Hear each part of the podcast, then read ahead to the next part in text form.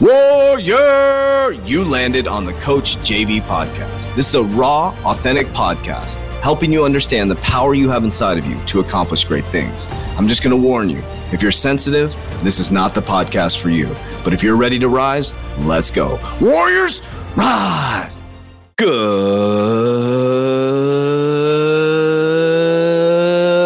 morning, everybody, and welcome to the Coach JV podcast. We talk about motivation, health, and life. I'm your host, Coach JV, your top health and mindset coach in the world. And what you believe in your heart, you think in your mind will eventually become your words and become your reality.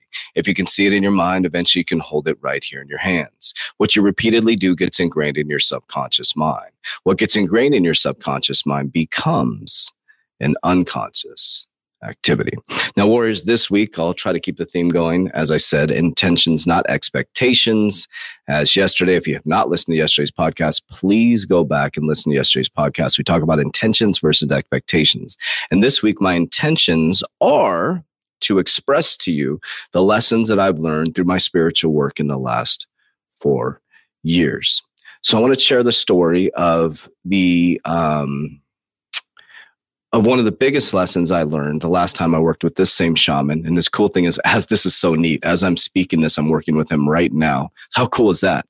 Like I'm literally talking in the, you're listening to this, and I'm speaking about an experience that I'll be having while I'm talking about this. How weird is that if you really think about that, right? So as I'm doing this a week earlier, you're listening to something as if it's the reality that you're, it's your reality right now and I'm actually working with the shaman I'm about to tell the story about in the moment on 2 2 2022, which is 2 2 2 2 2 2 on a Tuesday, which means reset. And I'm working with the shaman with a plant medicine that changes your epigenetics called San Pedro.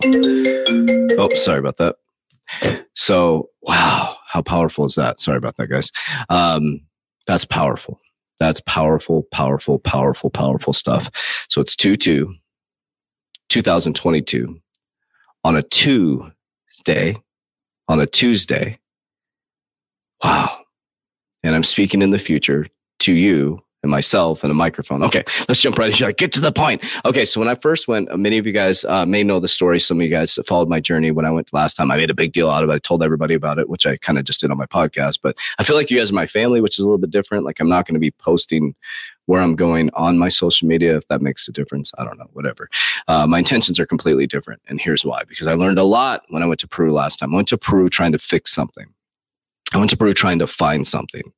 And in turn, there was really nothing to find other than learn who I already was. And so when I did this message, this medicine called San Pedro, um, and, in Peru, it's it's legal, legal in America. This uh, it's not legal medicine. So it, for you go figure, right? It's a plant that's from the earth, and they made it illegal. Any any medicines that awaken you to a higher consciousness in in America are illegal, but you can drink alcohol and get fucked up and you know, alcohol causes domestic violence, uh, ruins families, fucking destroys people's lives. We all make, I make horrible decisions when I drink, horrible decisions when I drink, act like a fucking idiot when I drink, but you can't do plant medicines. Go figure. Let that sink in. Okay. Uh, things that open up your higher consciousness, higher level of consciousness, things that can heal you, right? So when I went down there, I did um, ayahuasca, San Pedro, and another one that I want to speak about, but um, because it's just like life altering. Um, so San Pedro. So the first experience with San Pedro, there's so much. When I went down, there was so much resistance because I, I was I'm a warrior, I'm a warrior, I'm a warrior. Ah. So I go down this with this eh, this this egotistical mindset, and, and you know, as I was trying to get down there, if you guys remember, it, it was like so much resistance. So I remember I showed up to my parents' house, um, or I had came home in the morning or something like that. I think I might have still been living with them at that point, and my mom's like, "Oh my God, the, the Florida was having a hurricane, which I had to go through. I think New York, Florida, and then I don't remember the pattern where I had to fly to, but um, but obviously the hurricane in Florida was causing flight delays all over the world.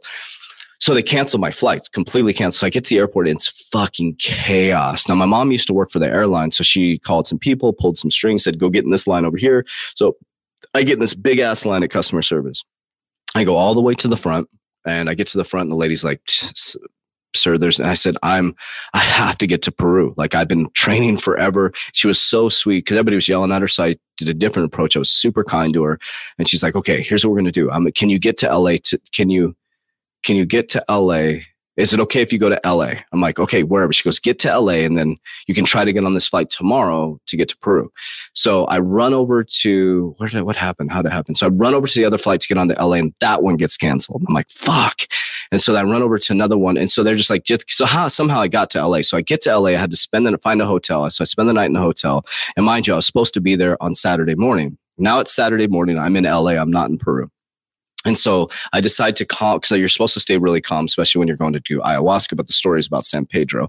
And so um, I get to the LA. So I decide to go to the beach and just kind of sit by this the ocean and relax and calm my mind. The taxi driver takes me there. My flight was about three o'clock, leaving LA to go to Lima to get to Cusco to get to Sacred Valley. So I go to get it back in the taxi to go back. And the taxi driver says, I said, can you wait? And I'll just pack my bags and go to the airport. Oh, you didn't hear the airport shut down. I'm like, are you kidding me? There's a bomb threat at the LAX and it was shut down. I'm like, you're fucking kidding me. So all this, I'm like, what is going on? And so I figured out, so I finally got there, right? So I had to fly overnight. I was I was traveling basically 24 hours.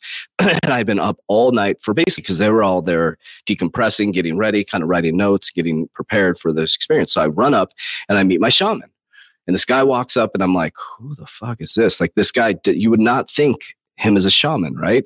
He's got a shirt unbuttoned. He's a white dude. He's got like a bucket hat on. And it's like, he's got like these sandals on with these like kind of frayed pants. Kind of looks like kind of like a hillbilly a little bit, right? Walks up, he's smoking mapacho, blows it in my face, looks in my eyes. He's like looking at me. I'm like, who the fuck is this dude? Uh, ego right away, ego, expectations.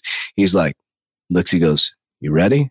And he looks in my eyes. He goes, you're ready. Let's go. So I had all these. So I dropped all my stuff. The ceremony starting. I run up there. I drink the San Pedro and everybody's having these beautiful experiences. Nothing's happening to me. Like nothing's happening. He comes and sits next to me, and he just they and they they ingest the medicine too, and so he just fluidly flowing from person to person. They separate everybody to have their own personal experiences. Comes up to me, he's like, "Are you feeling it?" I'm like, "Nope." And because there's all this, this the point of this is resistance. There's all this resistance in my heart and expectations. I had all these expectations and resistance. He's like, "Come with me." So we go back up to the Maloka, and he gives me another full cup of the San, big cup of the San Pedro and I'm like thinking I'm gonna blast off and I'm gonna solve my problems. And he lays me down and he he puts his hand on my heart and he just lays on my heart and he's like, "What's a warrior?" And I'm like, ah, you know, I'm I work my ass off 16 hours a day and I protect people and blah blah blah. He's like, and he keeps going, "That's a what's a warrior?" And he just keeps asking me, "What's a warrior?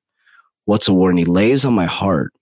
I don't remember the exact words that he said, but you know, if you looked at it in the physical, where you'd be like, "Oh, this guy laying on your heart," but there was something that was changing in me internally. And all of a sudden he just, he's like, you'll figure it out. He just disappears. And then all of a sudden, this feeling and vibration came over my body, and I just started to feel like the earth, and I started to move like a cheetah, like a jungle cat warrior, and I started to move through the ground really efficient. I had like disrobed most of my clothes down to my underwear, and I'm like, you know, I had like I, I wear these like European type, like boxer type shorts, so it wasn't that offensive. It'd be like me wearing a European type bathing suit, right? So I wasn't naked but I'm like walking around, I started connecting with what a warrior was warrior's love and vibration, and that everything is connected. And I started to feel the grass, and I started, and there was one moment in time where some of you guys are going to think this is fucking crazy, but I realized this is how I realized that everything is connected and everything is important negative, positive, contrast, up, down, left, right. So I'm walking through the grass. I'm like, I'm like kind of crawling through the grass and I come up to a pile of shit. There's dogs on, on in the Sacred Valley and there's a pile of shit. and there was a dung beetle sitting on the shit, eating the shit. And I'm like sitting there and the dung, I'm like, oh my God. And I realized, do you realize if we don't have dung beetles, that we'd have shit all over the world? So God, omnipresence, Allah, Buddha created a dung beetle so we don't have to have shit piled up all over the world.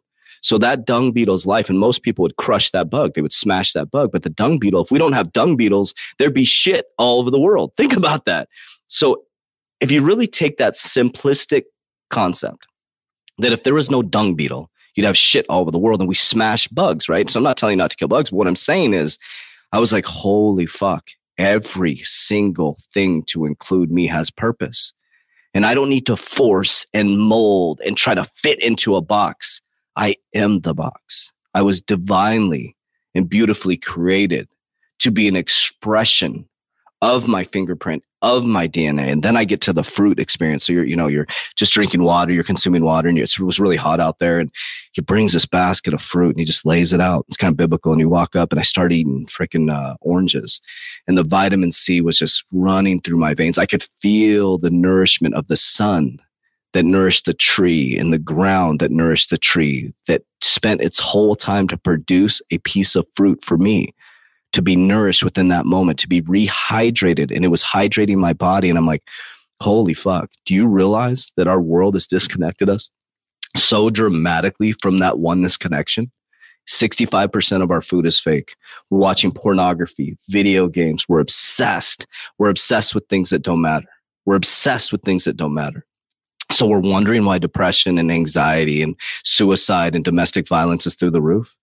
It's all by design, warriors. They're trying to connect you from the great I am, trying to disconnect you from the great I am. So that's story number one. I'm going to continue these stories. That's my intentions. If I, you know, if I, rec- I'm going to be re- recording these pod- podcasts throughout the week. So hopefully you enjoy these stories. Uh, I enjoy telling them. Um, and kind of cool that I'm actually in the experience right now as I'm telling this story. So I love you guys. I appreciate you. More stories to come this week around my experience with San Pedro and my shamans in Peru. Appreciate you guys. Love you guys. If you want to join our 120 day challenge, Warrior Academy, uh, click the description down below. Warriors, rise, get your shit together. Let's go.